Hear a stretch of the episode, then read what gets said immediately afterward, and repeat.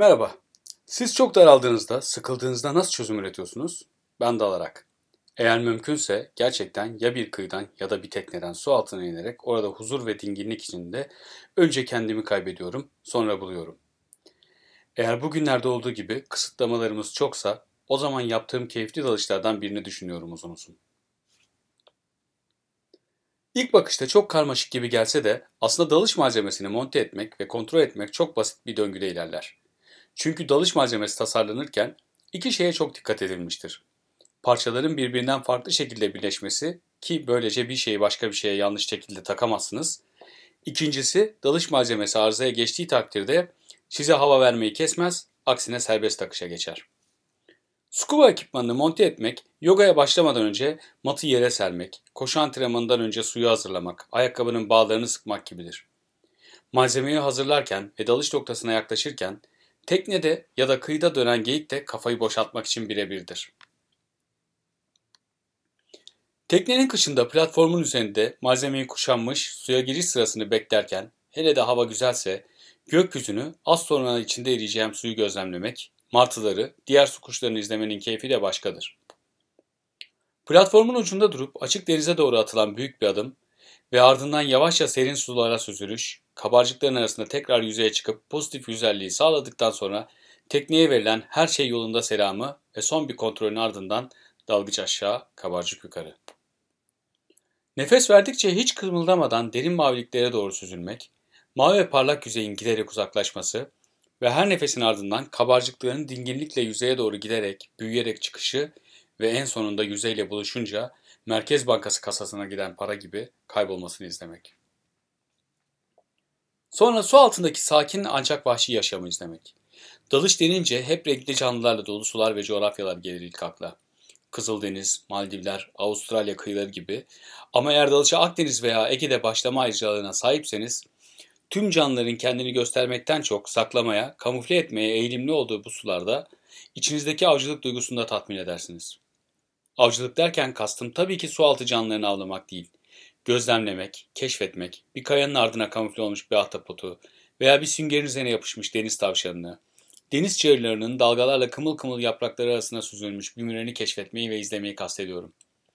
Sorumlu bir dalgıç suya sadece kabarcıklarını bırakır ve sadece fotoğrafla görüntü toplar. Peki su altında nefes almak gerçekten kolay mı? Tabii ki kolay. Ben bile yapıyorum. Sen niye yapamayasın? Su altı deyince böyle hep bilinmezlerden, maceralardan, tehlikeli işlerden bahsediyormuş gibi geliyor bilmeyenlere. Ama aslında hepimiz artık kuru havayla solumamız gerektiğini, kıçımıza bir şaplak yiyince anlayana kadar maceralarımıza sıvı dolu bir ortamda başladığımızı hep unutuyoruz. Gerçi şaplağın ardından ilk nefesle hava ciğerlere dolarken ağlamamız da belki sudan kopuşumuzdandır. Kısacası topraktan gelip toprağa gitmiyoruz. Sudan gelip suya dönüyoruz. Sudan gelip suya dönüyoruz ama insanlık tarihinden bu yana aklımız su altından çok göklerde, dünyadan milyonlarca ışık yılı uzaktaki yıldızların, gezegenlerin sırlarının peşine düştüğümüz kadar yaşadığımız gezegenin neredeyse %80'ini kaplayan denizleri, suları ve onun içindeki canlıları merak etmiyoruz. Denize her zaman bir şüphe var içimizde. Gerçi denizlerin dalgalı, değişken, bir anda farklılaşan yapısı da bu duyguda pay sahibi. Gözümüz hep gökyüzünde ama efsaneler, masallar, hikayeler ya denize bağlanıyor ya da denizde ancak deniz yolculuğuyla oluşan uzak yerlerde. İş su altına gelince insanlık tarihi boyunca sığ sularda ve özellikle gıda ihtiyacını karşılamak için daha sonra sünger için kah nefesini tuta tuta kah dev bir çanağı suya ters batırıp içindeki havayı kullanarak elinden geldiğince keşfe çıkmış insanoğlu. Su altına inmek deyince ilk aklımıza gelen soruysa Aşağıda nasıl hava alacağım? Havam tükenirse ne olur? soruları oluyor. Çünkü başta dediğim gibi dünyaya sıvıların içinde geldiğimizi hep unutuyoruz. Halbuki tüm memeli canlılar gibi insan aslen suda yaşamak için oluşmuş sanki. Örnek mi? Karada nefes almayı kesersen kısa bir süre içinde beyin ölümün gerçekleşir ve hayatta vedalaşırsın. Ancak su altında nefesin durursa memeli refleksin devreye girer ve beyin ölümü yaklaşık yarım saat sonra gerçekleşir. Sualtı deyince aletli dalış başka bir macera, tek çıplak nefeste dalış ayrı bir macera. Macera dediğime bakmayın. Her ikisi de çok sakin eylemler aslında. Su altında çıplak nefesinle uzun süre kalmak istiyorsan kalp atışını yavaşlatman yani sakin olman gerekir. Aletli yani scuba, Self-Contained Underwater Breathing Apparatus yani Türkçesiyle kendi kendine çalışabilen sualtı solunum aygıtı ile dalıyorsan aklından çıkarmaman gereken 3 basit kural var.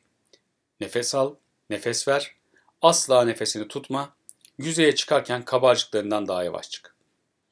Bunların dışında aletli dalış eğitiminin ilk başlangıcı ki bu eğitimi bitiren 18 metre gibi ciddi bir derinliğe bir eğitmen veya dalış lideri eşliğinde dalma ehliyetini kazanır.